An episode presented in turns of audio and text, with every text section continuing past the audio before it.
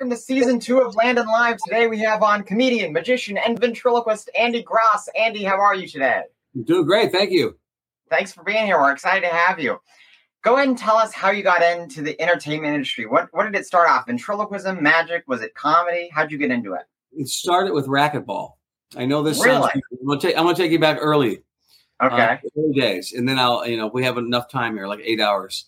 Uh, I I grew up in St. Louis, Missouri, and what happened was when I was about eight years old, I got into racquetball. You, you're probably young enough you don't even remember racquetball, but I'm not racquetball. familiar with it. No, Are you, you're not familiar with it? no. Okay, see, Eh, aging me. So racquetball during the late '70s, which is a long time ago, I know. Early '80s was the fastest growing sport in the country. It was a huge sport. I mean, people were playing it everywhere. And I got into this as a junior, so it was like you know, like being a gymnast or something. You'd be tra- I was traveling all around the country as a young junior national champion playing racquetball, and that looked like it was going to be my future racquetball because there was a lot of money in it. There were big sponsors, endorsements. It was a great sport. Uh, at the you were same like a teenager doing this, or, or how old were like were you in high school doing racquetball? Or I was what? I was nine years old when I started, but Oh, when wow. I became fifteen, when I became fifteen, I got on the professional racquetball tour, and it was a huge. It was professional racquetball, which is ridiculous because people are always like, "What? I didn't never heard it." It's like you know, professional Yeah. dodgeball, like Sure. Ben Stiller should be in the movie. Um, Yeah, yeah, So, but there really was, and it was really good. I mean, we we made a lot of money. We played a lot of tournaments. We had a lot of endorsements. Everything was great. But at the same time, backing up a little bit, when I was about nine, um, I saw the movie Magic with Anthony Hopkins, and that just changed everything for me. I remember walking out of there and asking my parents, "How does he do it? How does he do it? How does he do it?" And it was amazing. My dad actually knew. He said, "I don't know. They they substitute letters or something." And and to this day, I wonder how he actually knew that because it was pretty. How would he know that? Um, right. Yeah. but he said go to the library and get some books. And then it was Dick Weston came to St. Louis, Missouri, and my mom like called like every hotel in the area until she found him. And he got on the phone with me, and I'll never forget sitting in our little laundry room talking to him. He was very nice, really sweet, and he gave me Maher Clinton Detweiler's number over at Maher, and I ordered that course. I, Maher Ventriloquist Studios. yeah, yeah, with Clinton Detweiler. I called him up, and Clinton said, "How you doing, Andy? You're doing excellent." You know, he was great, and he, um, I bought the course, bought my first dummy from there, and then you know it was a hobby. And then I had another friend that did some magic, so all this was a hobby for me because racquetball was like the thing. That was our big Sure. deal. And then so I moved to California, for Sports, got out here, everything was great, doing well. And then about when I was about 24, 25, racquetball completely died. I mean, I went from making great money to barely getting free shoes. And it was a real shock. I mean, I was I didn't go to school because I was doing so well with sports at such a young age. I figured this was it. Right. And I didn't know what to do. I, I go, geez, what am I going to do now? Here I am in California. I go, you know what? I've always loved magic, always loved ventriloquism. I'll go do some open mic nights. Went and did them. And the guy said, really good, but make it a little funnier and come back. So I wrote a little comedy the best I could, went back, did it again. And then I never looked back. I mean, they, these guys would say, come back next week, come back the following week. And I started opening, hosting, you know, MC, then became the middle act. Then I did some cruise ships and corporate events, and I've never had a real job. Wow. So wait. So when you started doing these open mics, did you start as a magician or ventriloquist, or was it like a combination of everything going into it? Combination. It was combination. And I used to, and I don't know how many other. I'm sure there's a lot of other ventriloquist magicians out there. I know John Peasy uh-huh. does it great and Right. real successful with it. But it always confuses people. Like it's amazing to me when I go in and I say I do magic and ventriloquism. Like, wait, wait, wait, wait, wait. you're the, are you a magician or are you a ventriloquist? Yeah. And they get so confused. You know, I say, well, I'm a comedian, magician, and ventriloquist. And it almost upsets some people. I mean, they don't know how to. weird. They don't know how to handle it. You need one label so we can Yeah, just. they want just one thing. it. Yeah. It overloads them, and they don't like it. That's crazy. It, it always fascinated me how well ventriloquism and magic went together, though. Um, was that e- easy for you to create your act and, and merge the two? I mean, do you have the puppets do the magic, or is it is it just where you you'll do a trick and then pull out the character? How do you? No, I do. I used to. I, I had this. I had some crazy ideas in the beginning. I had this old dummy, a Maher dummy. It was an old man dummy, very early on, and I said how he worked. Uh, he used to work during Houdini's day, and we Uh-huh. had the jokes. And he would actually had a little tiny straitjacket made for him, and I would put the dummy in a straitjacket, and then I would hang him upside down, which I thought was great. I thought it was pretty good, you know. But it was a little cheesy now that I look back at it. But I had it upside down. I had a box below that had like a little machine that would shoot sawdust out when I put this piece of wood in there. Like I said, termites are in there. So if he Uh-huh. falls in the box, the termites eats him, and you know he only has so long to get out. And then I'd hold a curtain in front of him, and you see the rope moving and the thing moving, and you know it was the old seance cloth if you're familiar with that. you know. right, right. And I would get him out of the uh, um, straitjacket, and then you know, and he'd change and do a costume change too. I'd also rip off this costume, and he'd have like, this bright star-studded thing on when he came back, and it was kind of a fun little routine.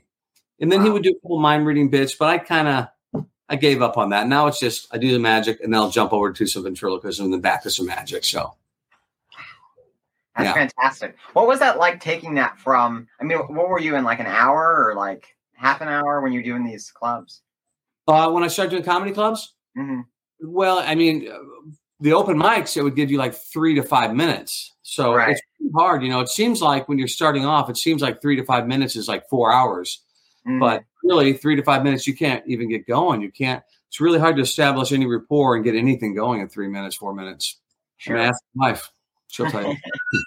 how do you uh, how do you how do you go from from you know like what you said, we're getting that getting that bit where it's it's polished, maybe five minutes, and then kind of growing from there, and, and headlining these comedy clubs to having something where it's enough uh, content and enough uh, of a production to put on a cruise ship. you know, That it, was like quite a jump. I mean, did it feel a like that? Yeah. Yeah, I didn't do it overnight. This was not overnight. I mean, this was years. I mean, I- it would probably, I would say, from the time I started open mics to really even middling, you know, being the featured act at a comedy club, I would say it was probably five years or six years. I mean, it was a pretty long time. Yeah. It took, it did take me a while to build. I mean, you know, it, it seems easy now when you look back, you go, oh, that's so simple. But I mean, every new bit takes a long time, and especially to work out the little kinks and to make it really mm-hmm. flow. That's the hardest part.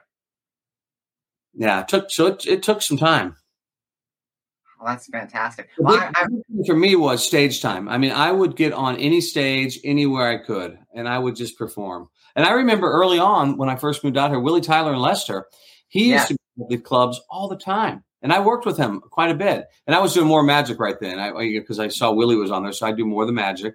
And what amazed me about him was we would do these clubs like on a Sunday night um, in in LA, a comedy club, and he'd get out there, and there, Landon, there would be maybe four people in the audience, and I'm like, "Oh, I hate this, you know. But Willie would perform like there were four thousand. He would just do his same act, great, and you know, he, I asked him one time. He said, "What's the difference? What's the difference? Is four or four thousand? I'll just do my act." And it was pretty neat. You know, so why would I change? Why would I- fantastic. yeah, it was Wow. pretty neat. That's crazy. I got to see him and meet him for the first time at the uh, ventriloquist convention this year, Yeah. and uh, and he performed, and it was just so neat to see him perform because I've I've seen clips and stuff, and he's like a legend of the art. But And he's uh, a sweet guy, one of the sweetest guys out oh there. yeah, So nice.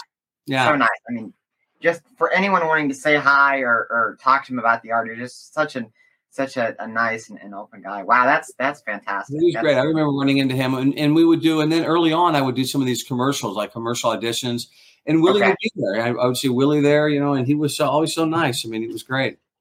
Did you do those auditions as a ventriloquist or just Yeah. like a Yeah, we'd Okay. all, it's kind of funny. We would show up, and, and during the time, it would be like Dennis Alwood, okay? you know, you know Dennis, uh, Joe Leader would be there, Yeah. um, Willie would be there, and I mean, like four or five other pretty well known vents would just be. Jay Johnson occasionally would be there. We'd run into him sometime, you know, and okay. Yeah. it's pretty neat. Wow. run into these guys. And Brad Yeah. Cummings, I remember Brad Cummings beat me out on a Long John Silver's commercial. And the thing ran forever too. I'm damn it. Yeah, we've, we've got to have Brad on. He's he's in Canada, isn't he? I, you know, I have lost track of him. I'm not there. Yeah. Yeah, very talented guy too. But I mean, he, yeah, I'll never forget that. I remember we both had callbacks for the Long Mhm. John Silver's commercial. And it was, uh, I remember the line, give me another shrimp for my tummy, dummy. That was it. The puppet said that. Give me another shrimp for my tummy, dummy. And he got it. And that thing, it haunted me because I would see it play like every two minutes, you know. And that's when there was no internet. So you had Right. to watch. It. Here he is again. You had to watch the ads, right? Every Wow. channel. I was turning the channel. Like, there he is again. There he is. Yeah. Wow. Well, you know, just just talking with you, you can see that you've got such a neat collection of these these vent figures and posters and everything. When did your collection start? And and I mean, what are your? Do you have a favorite figure maker? Do you have? I mean, you've acquired some different pieces over the years. Well, I love like most, you know, of us to collect these things. Frank Marshall for sure, Mhm. you know, Sure. one or two, and then and then I was lucky enough to get quite a few years ago a McElroy, you know, an original McElroy, and that Yeah. to me is like you know, that's the holy grail for everybody. I think there Yeah. aren't many of those out there. So, and I don't take them out that often, but I have them, so I figured maybe we'll take them out in a little bit if you want to see. If, if Sure. you Yeah. want- Take him out now if you have him. We'd love I to see got him. 'em. Yeah, let's see. I've seen him in some of your your uh, social media content, and he's he's great. Yeah, I, I could just. I should have crashed a glass or something. So I dropped them. Don't want to do Uh, that. no, I don't take them out that often. Believe it or not. Yeah, I can't imagine what the case looks like to house that thing. Well, I'm sure it's sure it's Okay. padded up to the brim. yeah, I do. I do. Let me see. Hang on a second. The, the amazing thing is that uh, some people still perform. Like David Pendleton performs with his. yeah. Yeah, Mac. Yeah. Amazing. Yeah. Hello, what's going on here? My end now. Here we go. Fantastic. Dun-dun-dun. So Yeah. what's the story behind this guy? I Well- mean, you know? Yeah. He's got his little socks on his hands. Uh, he was um, owned by Colonel, I think it was Henry or Harry Tunk. Okay. Henry or Harry, Harry Tunk, I think it was. Yeah. And he was in the military, in the Navy, and toured with him. And I ended up, I got lucky enough to get him. Dennis Hall would kind of help broker the deal, but it was the widow that had him. And I ended up getting him through her. But this is many, many, this is, I don't know, 15, 16, no, no more, 20 years ago already, I guess, that I got him. So I was really lucky to, to get him, you know Yeah. just I was in the right place at the right time, and and it was timing. And I remember when I first saw him, I was like, they said how much he was, and I said, "Eh, I don't know, I don't know. And him and Hod, and then I go, you know, they're not making any more. Uh-huh. Um, I, I want this. I want this thing. So so I went for it. I'm glad I did because apparently, I mean, the last one that sold at some auction that had been completely redone was went for an astronomical amount of money. So Really? Wow. that's what I heard. So who knows? Wow. But you know, Yeah. Is that, is that original paint? Or Huh? did you have to have him repainted? No, this is he. This guy is completely original. Wow, he looks great. The condition, I mean, just from what we can tell on the camera here, looks Oh, beautiful. he- yeah, I mean, most people that have seen him said that he's probably one of the nicest, you know, ones that they've ever seen that Uh-huh. had original like this. Let me do this. The only thing he has is he's got, you know, from the cradle. I don't know those cradles he used to have. Uh-huh. Yeah, the cradle They get the Yeah, so he had a little bit of that on the neck, but other than that, he is uh near mint. I mean, he really is. But the paint, the paint's ridiculous. Yeah, it, it just plays so well on camera and on stage and everything. So you don't actually because I've seen you do some social media stuff with him, but you don't you don't perform with him on stage. He's a collector. I've never performed with him on stage. I'd be so scared to perform with him on stage. You know, he could use a little oil like there. His eyes get a little occasionally stuck there a little bit, but they go. Uh-huh. I don't want to mess with him. You know, I like him all original. I don't want to do anything to him. I would never Right. show him, you know. Let's see. Pretty cool. Let's see. Oh, this there is one little my favorite one is this one, but it does get a little little stucky here. There it goes. Oh, cool. Yeah. the uh, I don't know if you're familiar with Johnny Gaughan. He makes a lot of the uh, magic illusions here in Los Angeles. Made a Oh, lot of? Okay. all the big guys, and Yeah. uh, he's got one. He has a, a McElroy too. That was Del O'Dell's McElroy. He has it, and um, I brought this one over that we took some pictures one day. And that little thing where it sticks. He's a master at automaton. I think he helped Jeff Dunham with some of his repairs on his. Oh, Yeah. I'm sure. the umpire, the McElroy umpire. I think he helped him rebuild. Yeah, it. Dunham's got Dunham's got that. Yeah. I think John Gaughan helped him fix it or did a few things for him. So I remember it's pretty amazing. I went over there and Johnny said, you know, it's just that one little piece right there. It just kind of wore away. If you want me to put it in, I eh, I don't need to. So that's the only thing that sticks a little bit is his uh, tongue. And it's only Yeah. because the rubber piece rotted away there. But Pretty easy. Oh, wow. yeah, but um, he's fun. This is pretty cool. Yeah, sure. How tall is the umpire? Is he like what, like six or seven feet? I mean, he looks huge in photos. Who, this guy? Uh, the the umpire. Have you ever seen it? Oh, I've never I've never seen him in person. No, but he does look huge. Yeah. That's yeah. crazy. Isn't that crazy in there? It, ma- it makes you wonder what what they started with inside that head. You know, it's just like Right. I look at it and I mean, I build soft puppets, but you know, even just from like a basic figure builder standpoint, looking at that is just It is wild. I mean, it's think beautifully about it. insane. Yeah. Yeah. wow. And I know that uh, what is it? I think it's Greg Clausen, right? That does the replicas of these. His look Yeah. pretty amazing, too. I mean, pretty His pretty wild. amazing. Yeah, yeah. wow. Cool. Well, that's fantastic. Good. Is is good. Is it good? It's good. That's so cool, man. Yeah, He's beautiful. yeah. He really is. I mean, I was uh, very very lucky. I'm gonna put him over here. Yeah, yeah. Stay for a minute. He was. Uh, I'm. I'm. You know. What can you say when you get something like that? I was just so lucky to get him. Of course. and I, you know, I could have easily missed him, you know, because um, who knows, somebody could have grabbed him up, but I, I got lucky. Yeah, it's So he- interesting. Have- so- have you heard Pendleton's story? Incredible. I mean, Yeah, he was crazy. right, and somebody Yeah. came up to him and and had the fig- and started Ah. telling the movements, right? Yeah, yeah. After a show, I think it was the lady's grandpa or something that had it, and she was just talking about this crazy ventriloquist figure, and he did a double take when she was talking about it, and then they met Yeah. up, and I He we, came we- here one day and looked at mine, and and and um, he was telling me that story. He said, you know, the lady said the tongue sticks out and the ears move, and I was like, no way, you know, no, I got to see it. And then, can you imagine? yeah. That's pretty crazy. I mean, Ah, gosh, really a- crazy. wow. Well, that's I so mean-. So, what is your what's your favorite show memory? I mean, you've been doing this for. I mean, this has been your career. God, um, that's a tough one. Um, Yeah. all, you know, when you say that, all the crazy bad things that have happened stand out. Like one time, I don't know why.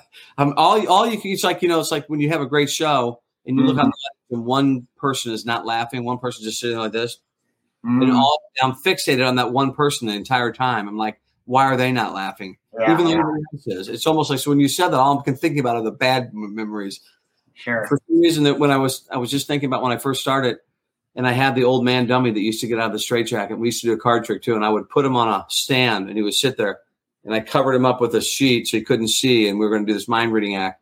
And one time he just fell right off the thing onto the ground, and um, didn't break, but it actually turned out to be like the funniest part of the act because people Oh, really? did it or not. And I recovered pretty good. It was early on, you know. I just had him ad lib or whatever, and Sure, sure.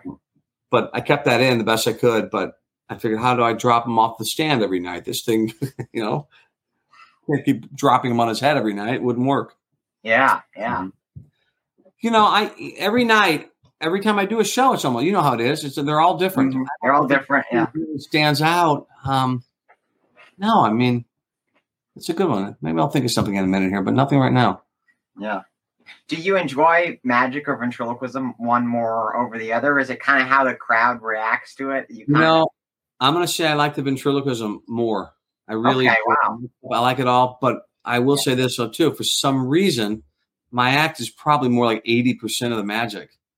I don't know why, but it is. Even though, even though I like the ventriloquism more, I think that um, there's never really been a great character that I really, really fell in love with on stage. You know, Mm, just I really haven't. I mean, I start off with a little voice throwing stuff, um, and then I do the mask bit sometimes with people, and then I've got a couple puppets that I bring out. But for the most part, I'd say it's probably 75, 80 percent magic. wow. Even though, even though I'm always trying to come up, it's just I don't know. Over the years, I've never really fell in love with one character that I've had. It's like you know, everybody has their character, Mhm, so sure. you know, it's it's a hard thing to to find that to get it's that. so easy, right? You see these great characters like Dunham has, and you go, "Wow, that's no big deal," but it's hard. It hard. is. Yeah. Yeah. And then to make sure that it doesn't just work for you, but it works for the audience. Right? You know. Yeah. Yeah. That that sucks too when you when you've got something and then you're working on it and you present you're like I can't wait to do this and then they're like they don't get it. so Yeah. I totally get it. Wow. Well, um, you've had some some stuff go viral on uh, the internet. How did that come to be? Did was did you intend for it to go viral? Did it just kind of happen? No, What's that's the, a good uh, question. Yeah. The oh, first okay. one that I did, one of the very first ones I did was that one where it looks like I'm cut in half and I'm in the park. And I was just playing, I was really just playing around. And I had uh, just moved into a new house. And I remember telling my wife, I go, I'm going to go down to the park with our daughter. She was maybe 12 at the time, 11 or 12. And she, she brought my iPhone. So what was it, an iPhone 1? I don't know, early Uh-huh. on. And she goes, and I said, listen, I'm just to just do this bit. And my wife goes, "Are you sure? Because we just moved into the neighborhood. You really want to go down and jump out?" From behind? We haven't even met the neighbors yet. Come on, Andy. he goes, "Are you serious? I don't know if this is a good idea." You know, and I go, "That'll be fine. Don't worry." She goes, "You're going to jump out from behind trees and screaming at little kids at the park? I don't know." and, and, so I did it, and we filmed it, and we got these great reactions. We put it up, and then maybe uh-huh. three or four months later, it was nothing. Not maybe 400 hits. That's it, mm-hmm. like normal. Right. And I did a show. My daughter calls me and she goes, Dad, did you see we have like 7,000 views in the video? And I'm like, wow. I go, normally that would take, you know, two or three years. Yeah. Go, no. And I'm having dinner after the show with some people. Then she calls me like 45 minutes later. She goes, Do you see we have 25,000 views? I go, wow. And then my phone starts beeping because I had had comments set up to come to my phone. And until this video, we had two comments a year. So uh-huh. now my phone is just going beep, beep, beep, beep, beep, beep. It's just going, I have to turn it off. I have to turn the comments off. That many are coming in. And then in the morning, there was over a million views. And, and I think it was, um, it was funny too, because I got a call, I'll never forget too, like at four o'clock in the morning, I got a call from, it was um, Good Morning America. And they said, uh, is this Split Man? Because the video said Split Man, and I felt like you know Tony Stark, like Iron Man or something like. that. Right, right, right. Now I didn't know anything was even happening. I'm like, what? Who? Split Man. I go, yeah, I guess. You know, I thought it was like a dream, and they said, "Do we have your permission to play the video?" And I was like, "Yeah, sure." I hung up, went back to bed, and then the next message I had on my phone was from my dad, who lived in St. Louis, and he was like, "You gotta, you gotta call me right away. I'm brushing my teeth, listening to Good Morning America, and I hear." Andy Gross has a viral video, and I ran out. He goes, I almost dropped, he almost fell over. Nobody knew. Wow. I didn't. And then it just um, kind of took off from there, really, and just kept making more. Then I did another one where I pulled the girl's head off, and it took, did well too. And so, in what was neat about the videos are in the internet is um, the popularity that you get everywhere. After those videos went viral, it wasn't like I performed just in you know Wisconsin and Michigan anymore. I went to uh, Paris, Barcelona, Dubai, London from that video. I got from that video alone. Wow. Those you know, two or three videos, all of a sudden I started getting calls to go do these. I got a call from a prince, from a prince. Not I don't know if it was him exactly on the phone, but it was his people, and they said, "We want you to come to Dubai, and we want you to come on his yacht and walk around, you know, cut in half and stuff." And I said, "Listen, if I could do that, I would do. You know, you, you can't do that. Serve, serve drinks on your other half. I mean, I said if you can give me a, an area that I could just be in one area, maybe I could do it. But I can't just walk around. You know, yeah, serve right. the drinks in my top half. You know? yeah. Um, so no, that didn't work out. But I did perform corporate shows, a couple sure. pharmaceutical companies back there, and they didn't care. You know, I found out these corporate uh, companies when they want you, they kind of want you. If they see something, go, this is cool, we want them. Sure. So I did. I was on the same show. It was great. Miley Cyrus was at the same venue, and she was one of the performers. So can you imagine oh. hearing her performing at a show like this? And she came out of a club in Paris, a real popular club in Paris. Okay. Yeah, it's really, it really. I mean, it was crazy. It was fun. It is, yeah. Yeah. Wow, what a, what, what, all within like a matter of a few weeks? This is all yeah, happening. No, um, I'd say over uh, within six months to a year. Okay. You know, things started happening pretty quick. Sure. six months to a year, all of a sudden, you know, people started calling and stuff, and yeah. And then I had a couple had a couple agents throughout the country, like corporate guys, and they called me up and go, "We're going to raise your fee," and I go, and they told me what they're going to ask, and I go, "You guys are crazy," and they right. go, "Just trust us." I said, "All right." And I didn't think I'd ever get another show again. And they called me up and said, "All right, you're going. Pack your bags." I'm like, "Holy cow!" So, you know, that's they, if they if they want you and they see that, it, it really it really helped. Right, sure. The internet. I mean, the internet is amazing. It is. It's such a such a crazy place because even you know I've been on TikTok for a few years. Even just posting stuff that you never expect to go viral on the stuff that that does. No, um, no, that's the thing. Yeah, yeah. I mean, I did. I did a um, a friend of mine called me up and he said, "Will you do a birthday little message and a little magic trick for a friend of mine. And I said, sure. So I was sitting in a hotel room and I had, I don't know if you're familiar with any magic stuff, but I had a trick called the princess trick. It's where you, okay. everyone looks at one card and then you remove one card and then their card is gone. But it can happen with everybody at home. And it's a cool trick, but it's an older trick. I mean, it's been around a long, long time. So I had mm. that sitting on the bed. So I, I did it. And I would occasionally do this trick on the news because it plays really well when you do a trick with everybody at home. You say, everybody at home, look close at one of these cards, remember one, I'm going to remove it. And then you get their card and everyone freaks out. So I did this, and then I go, you know, I'm going to put it on TikTok. I'll just take out the part where I said happy birthday. And I threw it up on TikTok. It's got 4 million views. I mean, yeah, I mean, I kind of feel bad because it's such an old trick, but at the same time, I go, I'll take them. I'll take the hits. Who else is doing it? You know what I mean? I mean, I'll take it. You know, it's just you Yeah. don't know. Like you said, you I- don't I- know what work. I started off just doing like I, I just like write jokes and stuff and um and throw them on TikTok and that's how I figured out um these characters that worked for me as a ventriloquist. So it's Well, it's you have a great- huge following on TikTok too, right? yeah yeah we're we're getting there we're you know trotting to a million but uh yeah I mean, it's huge. we have we have fun uh, which reminds me we added this new segment it's called Jabber with Jackie and we're gonna do it with Andy's today are you ready I guess I don't know what we're doing, but I'll try. all right here we go Jabber with Jackie Oh, that should have gonna be fun. It's Jabber with Jackie.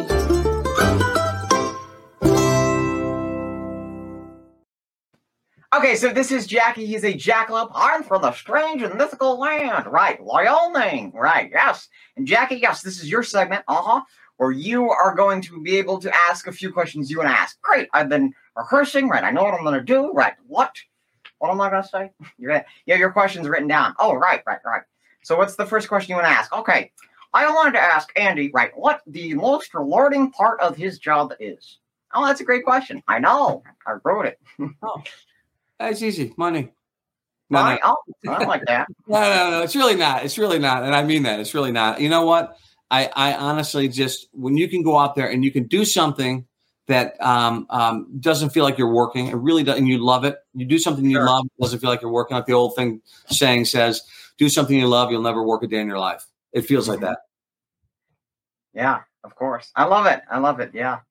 Um, what advice? Excuse me. What? This is my question. Okay, I'm sorry. What advice do you have to someone going into this industry, whether it's magic or ventriloquism or entertainment? Right. Yeah. Any type of entertainment. Sure. Right. Yeah. You know what? Andy does it all. Right. Yeah. That's an easy one too. I'll tell you what it is. And I kind of said it earlier. I performed as much as I could. I got on stages anywhere and everywhere I could for free. Didn't matter to me. I said I just want to get up there and get as much stage time as I could. That's Sure. that's the secret. I mean, if you can get on stage a lot, and there were some comedy club guys, and I'm thankful to this day to them because they would hire me early on, and uh, and they gave me those breaks you needed. You know, you have a whole weekend or five days. You know, Thursday through Sunday, two three shows a night you'd get better that one weekend. You'd get a lot Did it ever? Did it ever get in your head like you're worried about like maybe I'm not as funny as they are or whatever, or did you just kind of stay in your lane? Sometimes I worry about that. Well, you're not funny enough? Yeah. Oh, well, yeah. Every show, I think that. Uh oh, this could be it. This could be the show. They think I'm a fraud. They know. No, right. Yeah. every show. You know what? That's, that's complex. It's a good question. I just looked at here's a here's an answer to that one. TikTok. I was watching Elvis Presley was backstage and he said uh, every show. He said every show. Every show I get nervous. You know, I don't know. It's a new crowd every show. I never know what's going to happen. And, and he was nervous. He was sweating back there. Really? You know, if the king gets nervous, look. Elvis? Yeah, Elvis, butter. Yeah. He knew. He said it every show. Wow. Every show I'm getting nervous. Johnny Carson said the same thing too. He said every show behind stage, he said he's just sweating, nerves, and once he goes out, he's okay, but he's nervous going on. You never know. I get nervous whenever you open the case, right? I never know what's going to happen, right? Yeah. Do you ever have any like uh luggage issues? Right, luggage mishaps, right? Or when you're on the road and you're traveling, you don't get your luggage right, or you're missing a puppet, right? yeah, yeah. happens. I mean, we all do. We've all had that one. That's the worst. I mean, and there's just nothing you can do, totally out of your control. But what I've learned to do is I can pack in one bag that I will Uh-huh. not let leave my side. I mean, there's Okay. one that I'll carry that fits on the airplane, no matter what. And that thing comes on with me. And you know, if anyone, you know, a few times they tried to check that one too, and I said, listen, it's got medical supplies in there. I can't, uh, got- you can't It's check. life or death, right? Yeah. Yeah, it is. But Mhm. if I, so I could pretty much do a good hour with that one bag alone, no matter what. Wow. But That's, that's when great. bags when bags have gotten lost, I mean, I probably all of us have done this. How many times have we been at like Walmart and Party City, running around buying stuff, trying to put something together or make something? Makeshift puppet, right? Yeah. Yeah.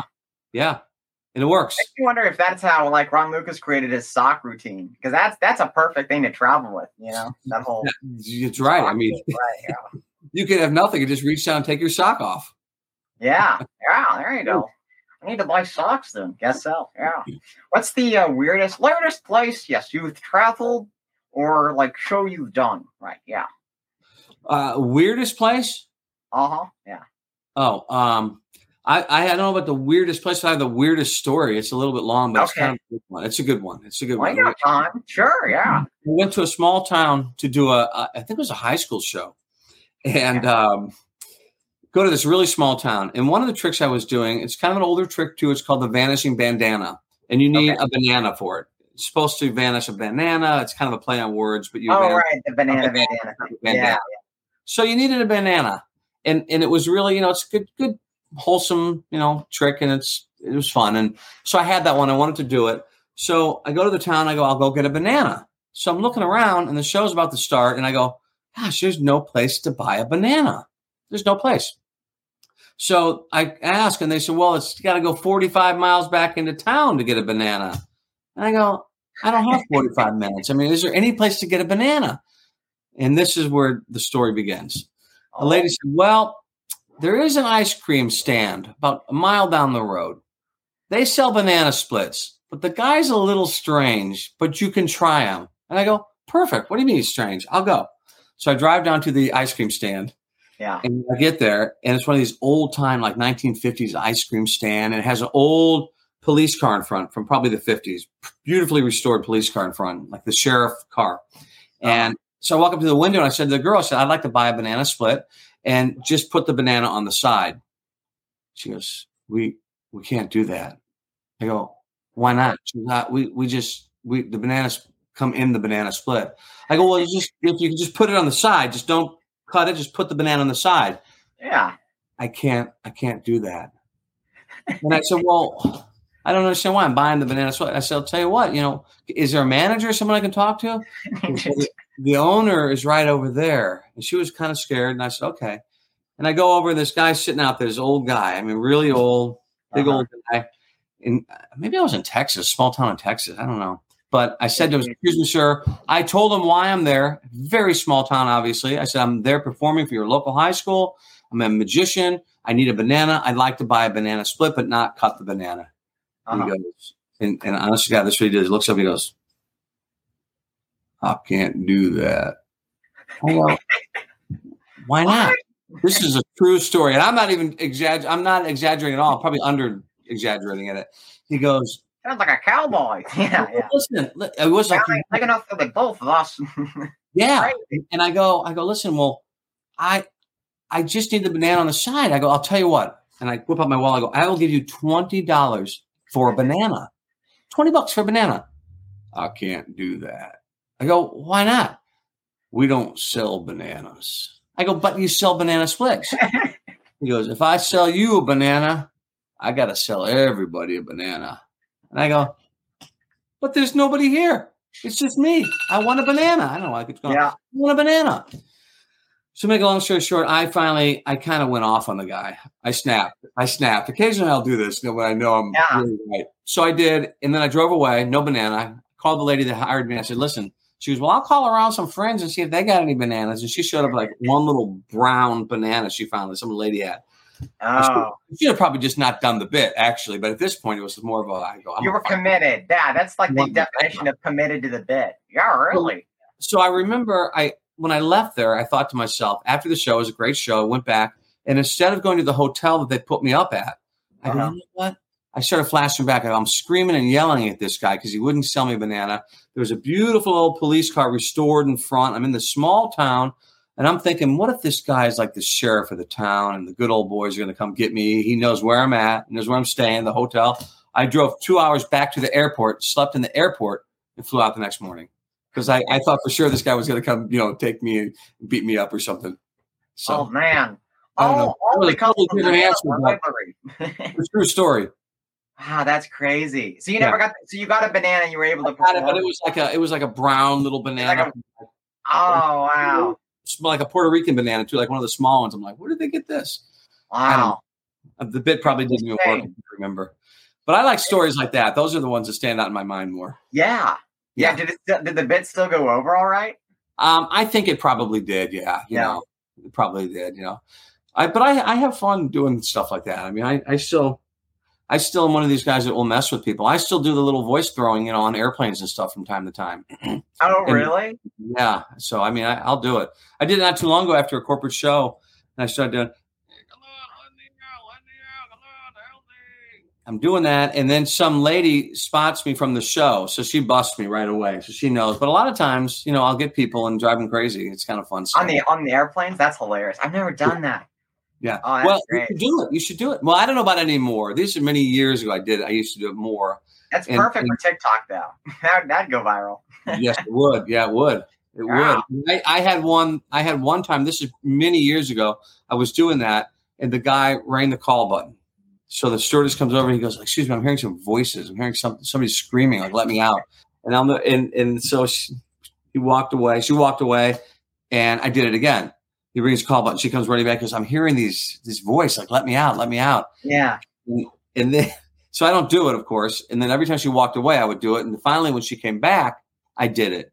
And she kind of goes, "Oh, oh, yeah, yeah, I'm hearing that too. I'm gonna I'm gonna go get the captain. Just stay calm." And I'm thinking, "She's gonna get the captain. Who's gonna fly the plane?" And then the funniest part was there was a guy next to me, big old guy, and he goes, uh, he was like John Candy reminding me of. He's like, Oh, really? Okay. The baggage handler. It happens all the time. He got stuck down below. He's gonna be fine." And this guy was certain that somebody was stuck down below. And I go, hmm. But I didn't, obviously, I didn't do it anymore after that. You can't do it nowadays on the plane. You'd be in trouble now. But this was before Yeah. all the craziness. But it's a lot easier to do it and not get caught if you're wearing a mask. Right. Yeah.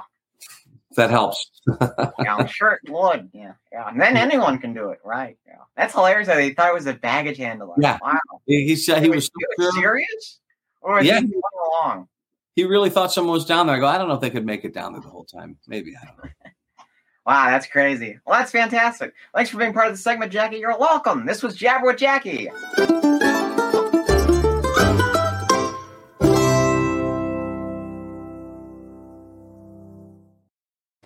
So, who have been some of your your idols that you've looked up to, or maybe people that inspired you to get into magic or ventriloquism or comedy? Um, well, Dick Weston was the first guy I called.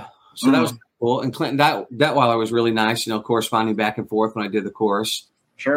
And um, the one I watched the most, it was the only one on TV, was Jay Johnson for my time. I know I used to love to watch Jay Johnson on television. He was fantastic. Um, and then, oddly enough, my daughter did a uh, show with him. My daughter's an actress, so and she was Oh. an actress. This is kind of interesting. She did CSI. I think it was CSI. She was on an episode of CSI where my daughter, my real daughter, played the daughter of a ventriloquist, and Jay was her dad on the show.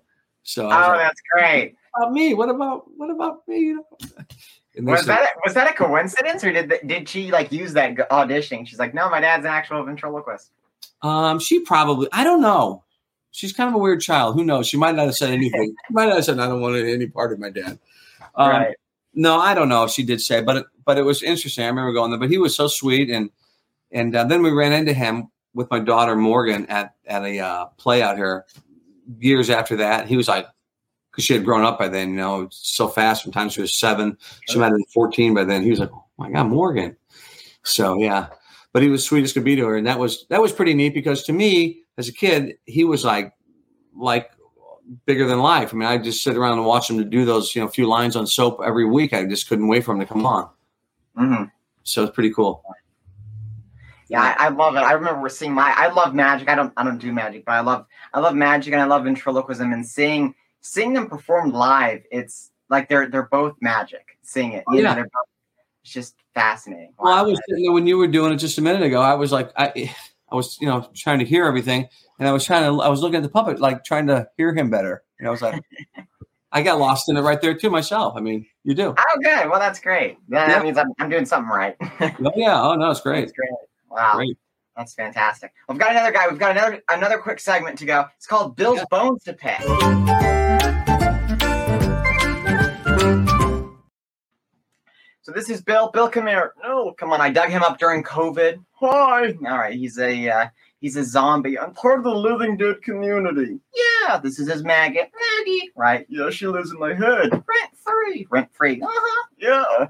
And Bill, yeah, you have your own segment now. You know, we had Jabby, uh, Jabber with Jackie, uh, which is Jackie's segment. Sure. And this is your segment called Bill's Bones to Pick. Right. We're introducing it to the audience for the first time. Sure. And this is where you get to interview Andy, uh, our guest today, yes, on something in the industry that they uh, maybe want to have a pet peeve about or something that maybe people talk about. So go ahead. Oh yeah, uh, sir, just say that. Yeah, yeah, go ahead. Okay, what is something in the industry that maybe you have a pet peeve about, or something like people say, oh well, ventriloquism is this, or magic is that, or uh, you know what other that is kind of not true, or you have an issue with it. Okay. You're good. You're fine. Okay. Good one. Good one. Um, you know what it is? I'll tell you what it is. And it's such great time right now that I used to hear all the time, oh, ventriloquism and magic. Nah, it doesn't doesn't sell. Ventriloquism is dead. You know, it's old. It doesn't work. Mhm. And so now, I mean, I, this is years ago. So now it's so great to be able to come back at these people and say, oh, really? Well, I wonder why three or four ventriloquists have won America's Got Talent. You know, it's over 10 or 11 years. Right. Three or four of them. Right? Four. Four of one? I don't. I yeah, like three or probably. I think it's at least three. Then, um, Darci. Fator, Darci, Zerdin. Um, I don't know if there's a fourth, Maybe there was three. Okay, three. We'll say four. but I'm I'm sure there's been others. All And then I know a magician one, Shin Lim one, or came right. I mean, it's Yeah, always basically it's always been a magician or ventriloquist, like almost runner up or winning out of Right. many years. So, and look at Penn and Teller's show, how popular it is, and look at Jeff Dunham, look at Darci, and look at these people. So right now, I mean, you can come back back at these bookers so hard to say, how could you, you know, even say that? How could you even think that nowadays? This is what people want to see. Ventriloquism and magic is more popular than ever, than anything. It's interesting though because you don't see that in any other art form where it's like you're leaving people in awe. You know, like a good ventriloquist, like what you Right. do, like like like watching a good ventriloquist or a good magician, like having that ability. And yeah, if they're funny or whatever, everything else is like additive and it adds more to the experience. Sure, but like seeing a ventriloquist do their thing or a magician, it's just they knows they know what they're doing. So, and I think I think more people than we think think so. I mean, like like I'm saying, look Yeah. how many people like it. So I used to hate when bookers would tell me, "Well, we had a magician that didn't didn't sell well." I'm thinking, can't be true nowadays. It can't. It's not true. yeah, It- yeah. It isn't. It isn't. I mean, you know, I used to always say before I even had videos that you know some people would maybe know the videos. I used to say ma- magic itself is famous. So I would say What is just you know, when you say magician, when you say a magician's coming to town, a lot of people will bring the kids out just to see the magic show. It's like the circus coming to town. You don't say, "Hey, who's the ringmaster?" You say, "The circus is coming to town. Let's go see the circus." Right? So magic shows coming to town. Let's go take the kids. Yeah. So you know, you get a certain amount of people just from that alone. It, it is fascinating though because you have you know like whenever I tell someone I'm a ventriloquist, they're, they'll either bring up Darci, which I'm I'm friends with Darci and I've I've seen her do her thing and she's fantastic. But then the people that don't know about her, they'll go, oh well, that that's good, good for you because ventriloquism is kind of you know unpopular. People don't do it anymore. Do they still say Oh, that? Yeah, they still say it, and it, it shocks me because I've Yeah. had I've had kids my age. I'm I'm 20 say it, and I've had adults say it to me. Really? Right. Yeah. So it's like they might not be in your loop, but it's like you know, there's a lot of comedians out there that you don't, you know. I mean, with Terry Fator and, and Jeff and Darci and those, I mean, those are Jeff is one of the biggest touring comics out there, I think, right? Mm-hmm. Uh-huh. Yeah. So I don't know how they could possibly say that anymore. I mean, in the old days, they would say it and they would drill you with it. I used to hate it because I couldn't say much. I'd be like, oh, yeah, I guess, you know. Yeah, then, who's the last ventriloquist? I said, well, Edgar Bergen, 1930. But now Yeah. you say, hey, look at this. It, it is it is interesting though, seeing how um I, I've seen comedy clubs that are more open to it just because of you know Jeff and Terry and some other people, and also um the different styles, like how you see like comedian stand-ups nowadays have their everyone has their own kind of style, especially in ventriloquism. I think vaudeville ventriloquism was typically kind of uh, not canned, but where you knew what to expect. And I think nowadays, uh, ventriloquism, there's a lot more uh, different characters and different ways that performers are are approaching it, which I think is refreshing. Yeah, So, that's true. um, I'm sure I've seen stuff with you. You're hilarious. Where you've got your uh, what? What is he? The is he like an IT guy or I think yeah, his name customer is service guy. I do like to Yeah. use. You know what? And, and another thing that's kind of a pet peeve of mine is, you know, as long as we're going there, Yeah. I worry because so many people start talking, and it's so hard right now with the whole political correctness and everything. You know, you offends everybody, and it, comedy has gotten kind of tricky. I mean, here you are, you bring on any puppet, and it could offend someone in some way. It's weird. It's so I don't know. You got to be careful no matter what you do or say nowadays, Yeah. which which is tricky sometimes. That's Yeah, why I'm doing tricks with comment on that? bananas. So I just do a trick with banana and don't don't offend anyone. yeah, you need Except to for the me other with banana. Yeah, I know. I'm not worried about cancel culture. Why? No, you won't. No, you won't be. Okay. No. Mm. I guess you can't worry about it when you're already dead. No, no, no. Got other things to worry about, like falling apart. Sure, right. Well, this is great. You know, thanks for coming out and being, being part of your segment. Yeah, I'm sure you have to go back to your coffin now. it's a dressing room. All right. All right.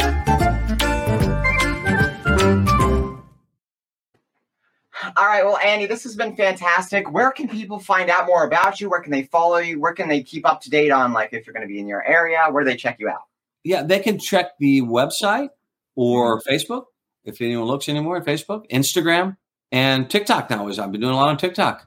Yes. Fantastic. And all And of talked- are they're all Andy Gross live. Andy so Gross everything's Live. Andy Gross live. So TikTok Andy Gross live, Twitter Andy Gross live, Facebook Andy Gross live, and Instagram Andy Gross live. Yeah, Fantastic. bad. We, talk- we talked a little bit earlier about this, but you know, to someone that's that's going into this art, uh, what you know, what is the one piece of advice, maybe something that you wish you had known going into it, or something that maybe has um, held you back that you had to overcome? Hmm.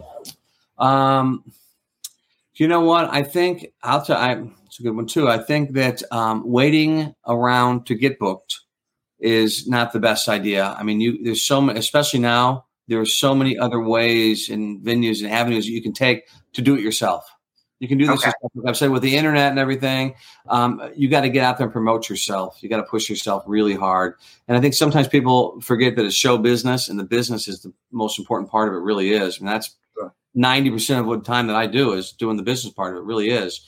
Um, the show is almost easy now, and I think people, you know, they sit around, they send their stuff out to an agent, and maybe they just wait and say, "I'm not getting any shows. I'm not getting any shows." You know, they might handle a hundred other people though too. So you've got to really push and get these shows yourself. I mean, I would be like, especially in the beginning, I was I was at every open mic, everything I could get to. I really was. And then you're just and then you're networking and meeting everyone. But if you sit back and just kind of wait for the phone to ring, mm, Right. and use the internet, use the internet. I mean, look Of at that. You can do it because, like I said, a couple of videos can change everything. Yeah. Really How do you can. break down? How do you break that down? Like your your daily. I mean, does it vary, or is it like okay, from you know from this hour to this hour, it's like like the networking or the you know, booking and leads and all that type of stuff. you know, I don't really have a set time or anything like that, but I'm pretty um, disciplined that most mornings I get up and I'll start doing my emails and sending out stuff and calling people and, and making the rounds and um, and booking most of the shows. Many of the shows, I, you know, I book myself. Many of them, probably Sure. actually 70 or 80 percent of them. Yeah. So you, you kind of have to do that, you know, and I'll I'll spend. It's like it's like work for me. It's funny because um, I have an office, I have a warehouse where I keep a lot of the magic and stuff like that, and some of the puppets, and um, Okay. um, and then I have work over there sometimes too. But during the whole pandemic, I was home a lot, so I'd be like in the garage or something, working on something, and my wife would be, "Come on, let's go, let's go." I go, "Hey, I'm working." You know, I'm here. I am playing with a puppet or something, or or building a little magic trick, and it doesn't seem like work, but it's our work. It's what we do. So, Is, is that the wife I've seen in your TikToks? yeah, yeah, I've done something to her. Yeah. Yeah, yeah. I feel bad for her. Well, during the uh, during this COVID pandemic, you couldn't couldn't do them anywhere else. So I said, I'm going to send them to you. She's like, oh no. So she got me They're, back. they're few times. hilarious though. They're so great. me- Yeah, she got me a few times. So Oh yeah, she got you. he's a great sport. Great Yeah, sport. Great sport. that's fantastic. Yeah. What was it like finding? I mean, does she does she uh is she a fan of everything you're doing, or is it is it more like you guys click because your personality and and and it's like your job? I mean, how does that? She's she loves it.